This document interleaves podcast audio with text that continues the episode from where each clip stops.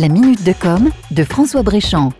Il y a des moments dans la vie d'une entreprise où beaucoup d'événements se bousculent et il faut faire des choix stratégiques. Des choix qui doivent parfois réorienter l'activité et en général cela ne se fait pas sans risque. Facebook, entreprise de la tech, malgré sa taille internationale, n'échappe pas à cette logique, loin de là. Il faut dire que les nuages se sont amoncelés depuis 18 mois sur le modèle économique de l'entreprise et aussi sur son dirigeant fondateur, Mark Zuckerberg. Il est dans une passe difficile. En fait, ce sont les actionnaires extérieurs de la société qui mettent la pression. Ils étaient plus de 68% lors du dernier conseil d'administration à vouloir tout simplement son départ. Il lui reproche de trop accaparer le pouvoir décisionnel d'une part, et il lui reproche bien sûr les scandales répétitifs sur la fuite des données confidentielles des utilisateurs. S'ajoute à cela l'annonce d'une enquête antitrust commanditée par le Sénat vis-à-vis des géants du web américains dont Facebook fait partie. Vous le voyez, la vie de Facebook n'est plus vraiment un long fleuve tranquille. Du côté de son modèle économique aussi, l'entreprise cherche à rebondir. On entend parler d'une fusion des trois plateformes, Facebook, Messenger et Instagram, pour 2020 ou 2021. Et puis il y a aussi ce projet très ambitieux du lancement de Global Coin,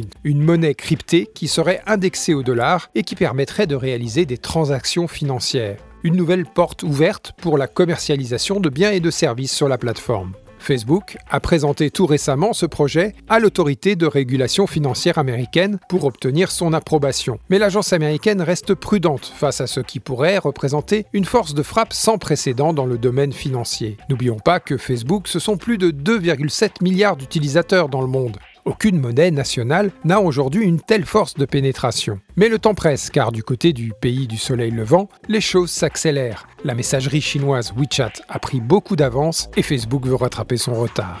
À suivre. C'était la minute de com de François Bréchamp.